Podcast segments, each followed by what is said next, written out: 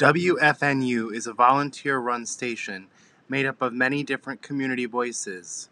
Each program expresses one aspect of this diversity and not the view of WFNU or FTI as a whole.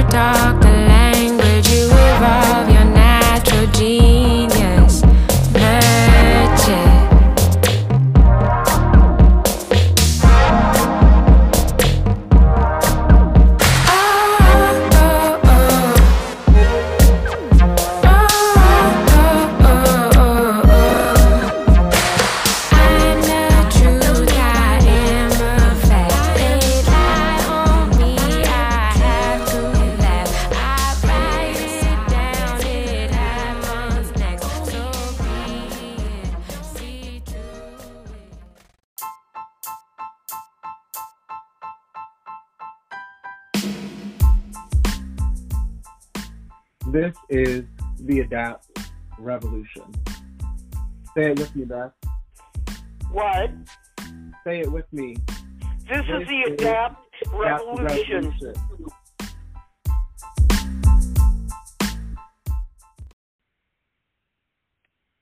We want to um, first and foremost acknowledge that we are on the ancestral lands of the Anishinaabe and Dakota people in what is also known as Minnesota and uh, affectionately known to us as the Twin Cities in large part uh, for the roots of this show um, at this moment in time. So, welcome all to the Adapt Revolution. For the fifth episode of Adapt Revolution, we focus on personhood. What does it mean to be a person with a disability in a world that is continuing to adapt to all of us, hopefully, as much as we adapt to it? We fight for it, we live for it, we are here for ourselves and for one another. And that's what today's episode is about personhood. Today we are featuring a speech by Judy Heumann, a disability justice shero, as well as a conversation with Patty Berne and Stacey Milbern about a new social model of disability. And then we'll have a video of Helen Keller with her speech to the Lions Club in 1925. But first, Beth and I will start out with a conversation about personhood and a story about her brother, another disability hero, Lee Blick. So just tell me, um, Beth, what in terms of in terms of our work to center the margins, um, Mhm. when we are all working so diligently to um, center the people that have been most marginalized by um, the society that we live in. For you and I, um, it's been around what people might call the greater Midwest, you know. Um, and uh, I spent a little time in Florida as well. Um, I uh, I don't know if I literally said the word gay in Florida, but I uh, oh yeah. I certainly said a lot of other things, and um, I just feel like um, if we're centering the people that have literally dis- been displaced um, very recently, not only um, from the place where they call home um, to a system that is centralizing um, a locus of stolen power um, and control and something that they want to call a financial system you know, that's based on stolen goods and resources and literally what they might call human capital, um, which is, you know, a fairly disgusting idea in itself. Um, you know, um, what are the boundaries of um, personhood? What are, um, you know, um, for those of us who are in um, disabled mind bodies, um, corporate personhood is an abomination. Corporate Oh, personhood leads to the kinds of fascism that we're experiencing right now. You know, Yeah. and um there is no abominable snowman besides capitalism you know at this Yeah. point yeah. not the unchecked capitalism that lets a few people live and leaves the rest of us to somehow find another planet to live on you Mhm. know um the majority of us as we work to center the margins um are no longer interested in those kinds of systems of control and domination and Right. um we know um in a very succinct way how to solve all of the quote unquote problems of the day thank you very much Mhm. right Right. Right. So, um, this week's episode, the fifth episode of Adapt Revolution, Mhm. is all about personhood. What does it really mean to be a person that lives on a planet with other people where we share enough resources and we share enough time and we share enough of ourselves to make everything work for everyone as much as possible. So, Beth, let's talk a little bit about people with disabilities that we admire. Is there anyone for you that comes to mind? I would say Judy Heumann, even if she is dead. Well, and because she is dead, dead, dead or alive, these are our heroes, you know. Exactly. Yeah, that's why I said that. Um, she's definitely one. Um, oh, let me think. Who else? And my brother. Is there anything that you? Is there a story that you'd like to tell about your brother? Uh, yeah. Well, I mean, I, you know, have a cute picture of him, as I told you before, of him kissing me on my head, Yeah. and I just, you know, think it is so cute and funny and innocent. What was your brother's name, Beth? His name was Lee Blick, and he used to, when he was brought home by Dad during summer time, and I remember it in 1970. He loved swimming.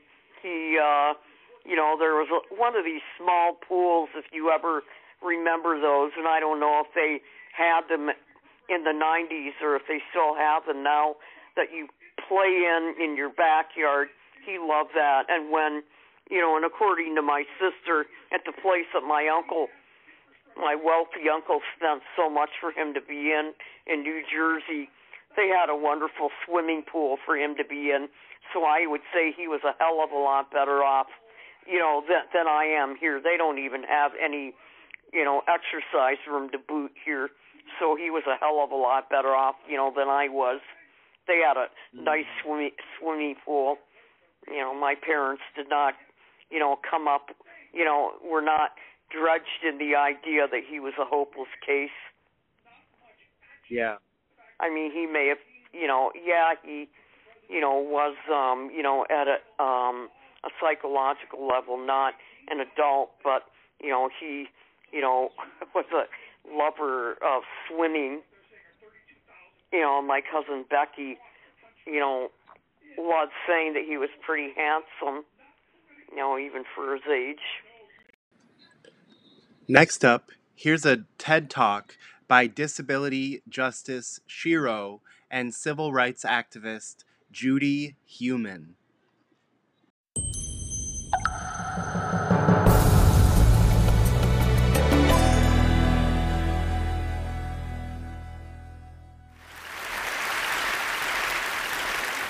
I was born in 1947, a long time ago. And uh, when I was 18 months old, I had polio.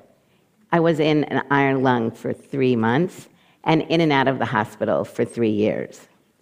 Now, we had lots of neighbors in our Brooklyn neighborhood, and some of them were really very helpful for my parents. Some of them were really afraid of contagion, and they wouldn't even walk in front of our house. They would literally walk across the street.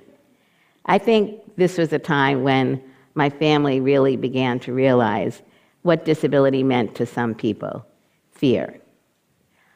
And it wasn't even a sure thing that I would live at home, although I didn't learn about this till I was 36 years old.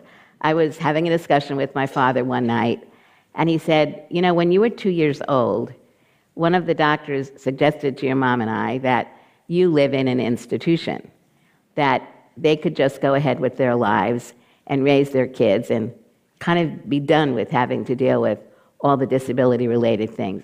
I didn't believe my father, not because he was a liar, but I had never heard this story. And my mother, in fact, validated that. She never wanted to tell me. But in reality, I don't know why I was really surprised by this story.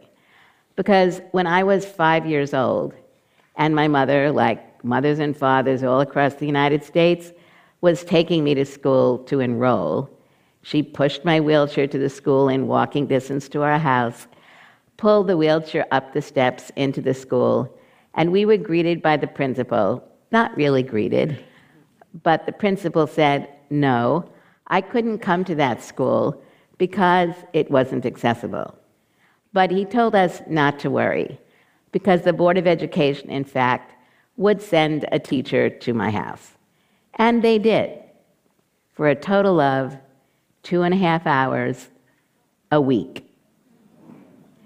But for good behavior, they threw in an occupational therapist who taught me that very essential skill of cross stitching. I don't cross stitch today. I didn't actually get to go to school in a real building until I was nine years old. And then I was in classes only with disabled children in a school that had mainly non disabled children. And in my classes, there were students up to the age of 21. And then, after 21, they went to something called sheltered workshops with menial work and earning either nothing or below minimum wage.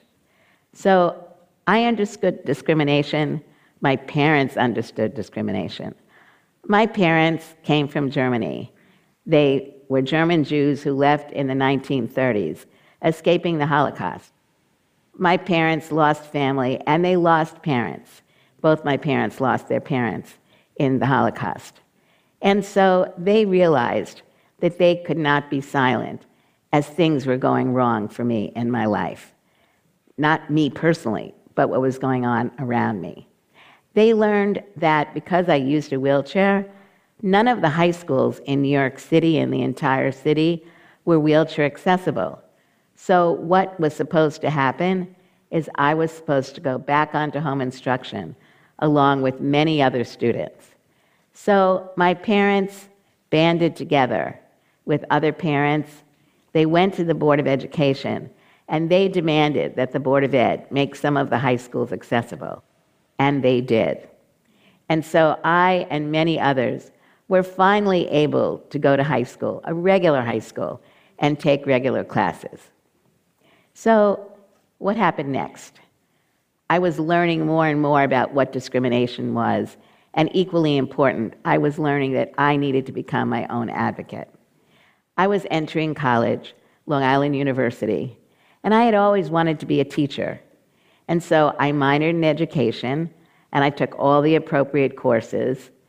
And then, when it was time for me to go for my license, I had to take a written exam, an oral exam, and a medical exam. At that time, all three of those exams were given in completely inaccessible buildings. So I had friends who carried me up and down the steps for these exams, not in a motorized wheelchair, in a manual wheelchair. But I've passed my oral exam. I passed my written exam. My medical exam was something completely different. One of the first questions the doctor asked me was Could I please show her how I went to the bathroom? I was 22 years old, and you know, when you go for any kind of an interview, you think about all the kinds of questions people could ask you. that was not one of them. And I was like freaked out in the first place because I had heard that there were actually no disabled people using wheelchairs who were teachers in New York. So each step along the way, I was expecting something bad. So I said to her, Is it a requirement that teachers show their students how to go to the bathroom? if it is, I can do that. So, no surprise, I was failed because I didn't pass the medical. The official reason that I was denied my job was paralysis of poliomyelitis, sequelae of polio, I'm sorry, paralysis of both lower limbs, sequelae of poliomyelitis. Honestly, I didn't know what the word sequelae meant, so I went to the dictionary and it meant because of.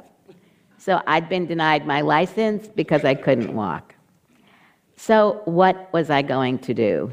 This is a really important time in my life because it would be the first time that I really would be challenging the system, me. And although I was working with a lot of other friends who had disabilities who were encouraging me to move forward with this, it was nonetheless quite frightening. But I was really very lucky. I had a friend who was a disabled student at Long Island University and was also a stringer at the New York Times. And he was able to get a reporter to write a really good piece about what had happened and why he thought what had happened was wrong. The next day, there was an editorial in the New York Times with the title of Heumann versus the Board of Education. And the New York Times came out in support of my getting my teaching license. and then the same day, I got a call from an attorney who was writing a book about civil rights. And he was calling me to interview me, and I was interviewing him. He didn't know that. And at the end of our discussion, I said, Would you be willing to represent me? I want to sue the Board of Education. And he said, Yes. Now, sometimes I say that the stars were aligned around this court case because we had an amazing judge. The first African American female federal judge Constance Baker Motley.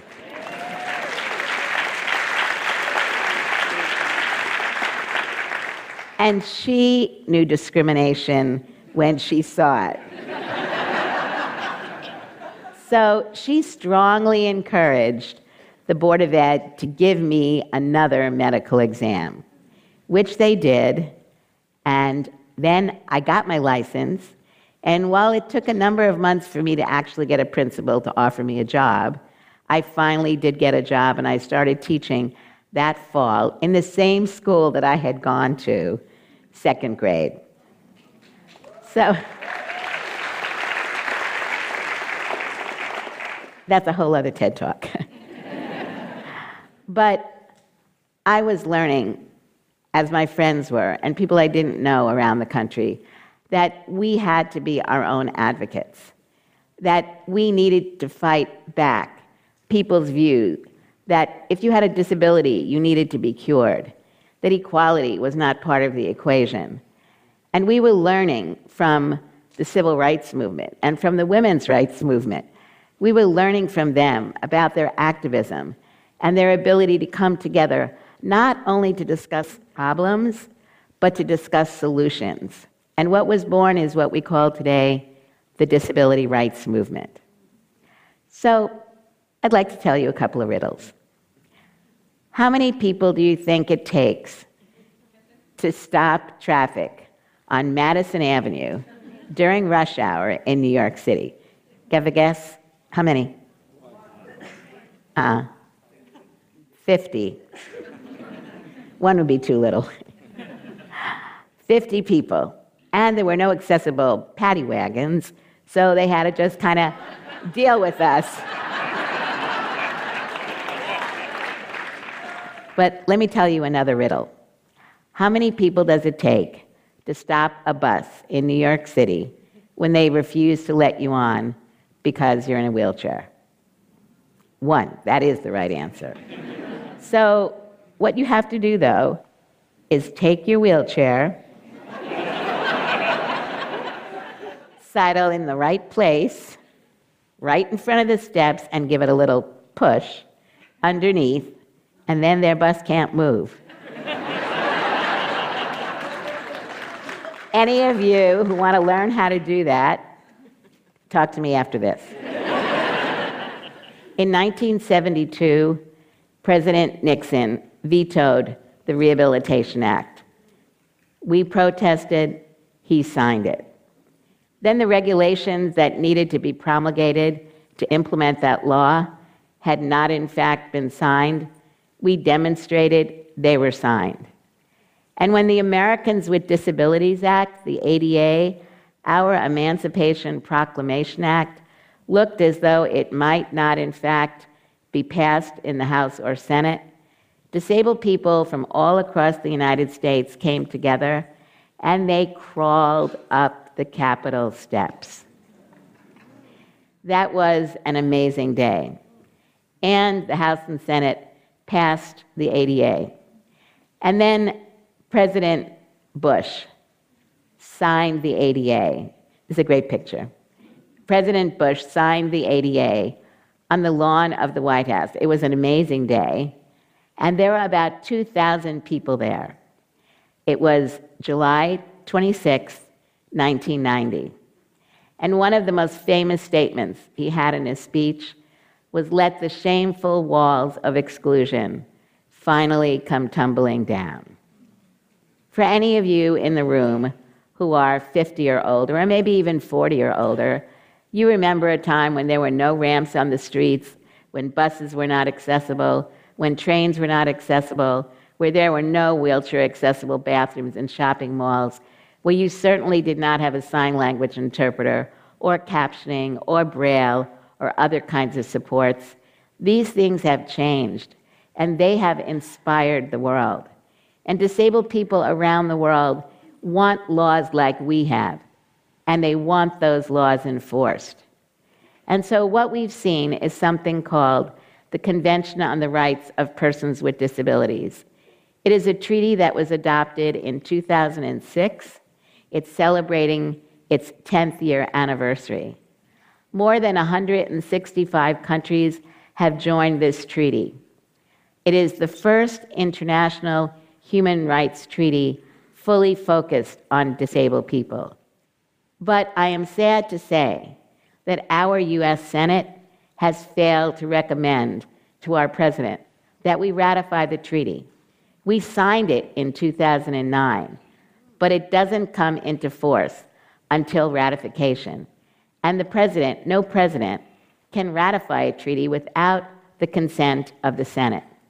So we feel really strongly that our US Senate needs to do its job, that our Senate needs to enable us as Americans not only to be able to assist disabled people and governments around the world to learn about the good work that we've doing that we've been doing but it's equally important that disabled people have the same opportunities to travel study and work abroad as anyone else in our country. And as long as many countries don't have the same laws as we do and don't enforce them if they have them, opportunities for disabled people are more limited. When I travel abroad, I'm always meeting with disabled women. And those women tell me stories about how they experience violence and rape, and how, in many cases, these forms of violence occur from family members and people that they know, people that they know, who in fact may be working for them. And frequently, these cases are not adjudicated. I meet disabled people who have been offered jobs by businesses because they live in a country where there's a quota system. And in order to avoid a fine, they will hire you and then tell you you don't need to come to work because we really don't need you in the facility. I have visited institutions where the stench of urine is so strong that before you open the door of your vehicle, you're kind of pushed back. And then gone into those institutions where people should be living in the community with appropriate supports and seen people almost naked, people who are chemically drugged, and people who are living lives of despair. These are some of the things that the US needs to be doing more to correct. We know discrimination when we see it, and we need to be fighting it together. So, what is it that we can be doing together? I encourage you all to recognize that disability is a family you can join at any point in your life. I'd like to see by a show of hands how many of you have ever broken a bone? And then I'd like, when you leave today, to maybe write a couple of sentences about what that period of time has been like for you. Because frequently I hear from people, you know, I couldn't do this, I couldn't do that. People talked to me differently, they acted differently towards me. And that's what I see and other disabled people see in flashing letters. But we, you in this room, people listening and watching this TED Talk, together we can make a difference. Together we can speak up for justice. Together we can help change the world. Thank you. I have to go catch my bus.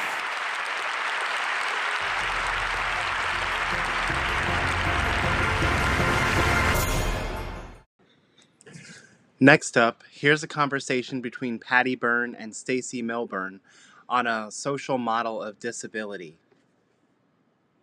It's called My Body Doesn't Oppress Me, Society Does. So if you and I go to a building and there's no ramp, typically people think the problem is that we use wheelchairs, where a social model of disability would say the problem is that the building's not accessible. And it doesn't seem like a radical concept, but it changes the fundamental way we think about disability and, and the work that we need to do to include people with disabilities. People often don't understand ability to be within this kind of uh, context and access to adaptive devices and where we are located economically. Um, you know, when I have my access needs met, I'm functionally not disabled. You know, but when places have stairs and everything is built for people that stand, so I can't see anything, and you know, it's a really dark environment, so I can't see anything. Um, because you know, as you get older, your vision changes. um, so now I need a lot of light to see things. In an environment like that, of course, I'm disabled. I really like separating out impairment from disability. So, impairment as, you know, like physical or neurological manifestation, like what's real. I have a physical impairment. And then disability is like what society creates as barriers because of the impairment. So, like as you were saying, if we're in a place with where my access needs are getting met, then my impairment isn't so significant. Um, but when it's not because society doesn't want to, then that's a problem. So I think it's important to really think about like disability and the context of what is disabling, like the environment. The last building I worked in, it was really cool because um, it was universally designed. So all the doors had push buttons or they were like magically open, you know, as you walk up, or everything is like automatically at my height. And in that place, I didn't need a lot of accommodations. But then in an environment where it's not universally accessible, where people with disabilities and parents and all types of folks weren't thought of in the design process, um, that's when there's problems. I'm not saying like it's easy to live with an impairment. It's not easy to live, you know, when you have like four kids. It's not easy to live when it's like 20 degrees outside. I mean, you know, for those of us in the Bay Area, like 55 is freezing. But, um, you know, I mean, there are times when it's just not convenient to have a body. But that's not what oppresses us. What oppresses us is living in a system which disregards us, is violent toward us, you know, essentially wants to uh, subjugate our bodies or kill us. Uh, that's oppressive. My body doesn't oppress me. My body, my body's fine, but society, uh, that that's, that can be incredibly oppressive. I think when we focus on a person's individual impairment or diagnoses, as you said, it kind of like lets society off the hook. It mm-hmm. makes all the focus on that individual circumstance when really ableism and exclusion and mm-hmm. violence happen because of systems of oppression. Mm-hmm. So we know it's not like an individual person with a disability that's the issue, but we can look at the way, for example, with policing, victims of police violence are 50% people with disabilities, if not more. Or if we look at the special special education system, um, it's not the individual special education student, but we can see how um, special education becomes continued segregation for so many black and brown students. So when we focus on like the individual impairment, it kind of takes away from that bigger picture. We're seen as disposable because for those of us that are not going to have like a treatment or a cure with our bodies, um, and we kind of fly in the face of this idea of medicine as God, we're seen as less than, and you're awesome, you're fabulous, and you are beautiful, and I, you're how could the idea that someone would think that you're less than is just absurd, and yet that's like the framework that we're in, yeah, and it's incredibly painful. There are always going to be crips. There are always going to be, you know, people in pain. It's just the nature of being in a body. But the social body we can change. Um, and that's, I think it requires a power analysis.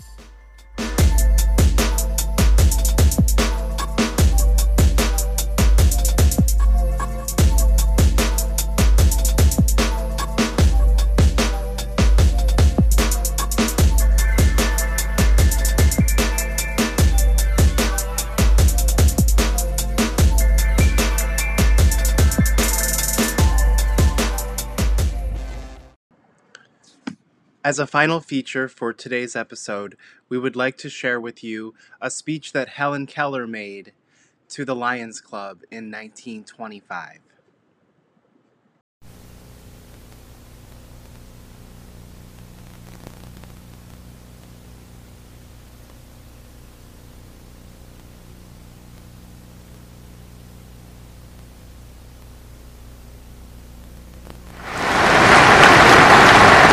Newman. Thank you, President Mehta. I desire to present to you shortly one who is known worldwide for her contribution to the blind, delegates and ladies. She comes from a state that boasts of many distinguished citizens, but none as distinguished as Helen Keller. I refer, of course, to the grand old state of Alabama.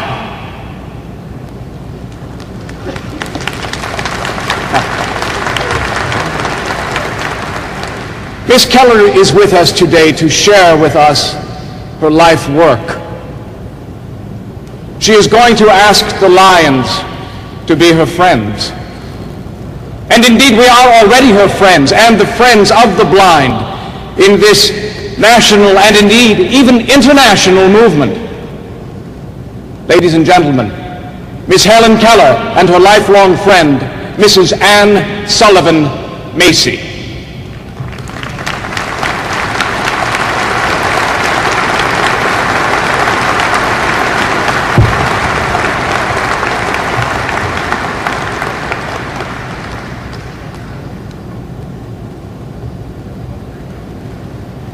Thank you, President Newman.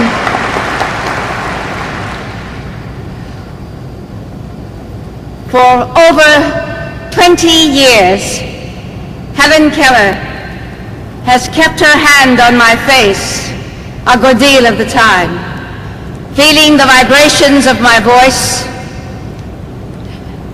putting her finger in my mouth and feeling my tongue, and imitating the positions and repeating them over and over until at last you can hear her speak words that you can understand. I can't think of anything.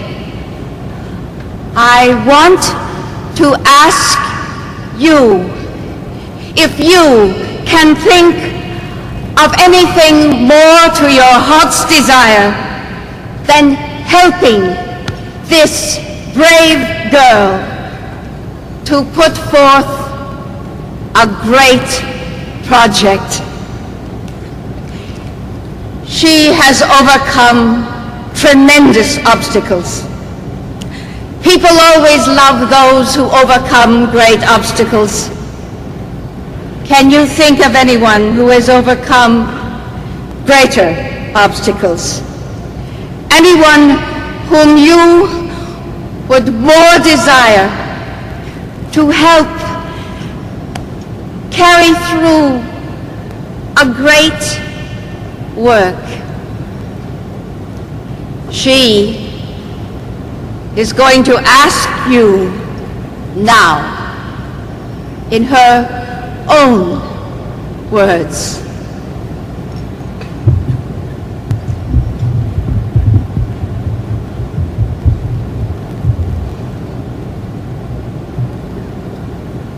Dear lions and ladies, I suppose you have heard the legend that represents opportunity as a capricious lady who knocks on every door but once. And if the door isn't open quickly, she passes on never to return. And that is as it should be. Lovely, desirable ladies won't wait. You have to go out and grab them. I am your opportunity. I am knocking at your door. I want to be adopted. The legend doesn't say what you are to do when several beautiful opportunities present themselves at the same door. I guess you have to choose the one you love best. I hope you will adopt me. I am the youngest here, and what I offer you is full of splendid opportunities for service. Try to imagine how you would feel if you were suddenly stricken blind today. Picture yourself stumbling and groping at noonday as in the night. Your work, your independence gone. You have heard how from the fingers of another a ray of light from another soul touched the darkness of my mind and I found myself, found the world found God. It is because my teacher learned about me and broke through the dark silent imprisonment which held me that I am able to work for myself and others. The opportunity I bring to you, lions, is this. Will you not help me hasten the day when there will be no preventable blindness, no little deaf blind child untaught, no blind man or woman unaided. I appeal to you, lions, you who have your sight, you who are strong and kind and brave. Will you not constitute yourselves as knights of the blind in the crusade against darkness? Thank you.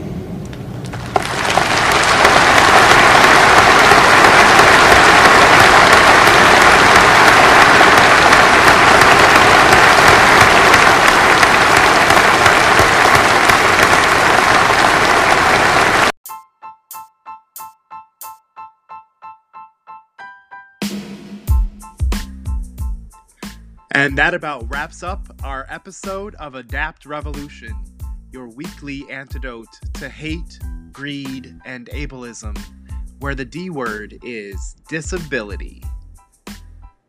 Thanks for tuning in.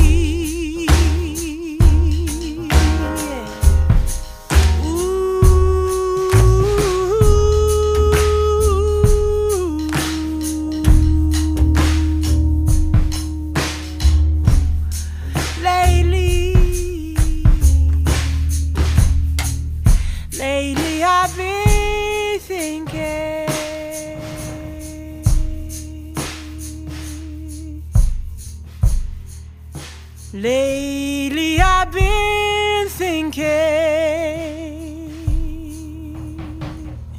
about roots and wings, how I need these things.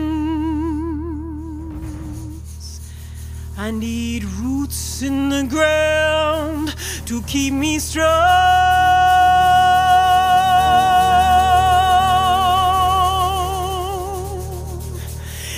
And wings so I can fly.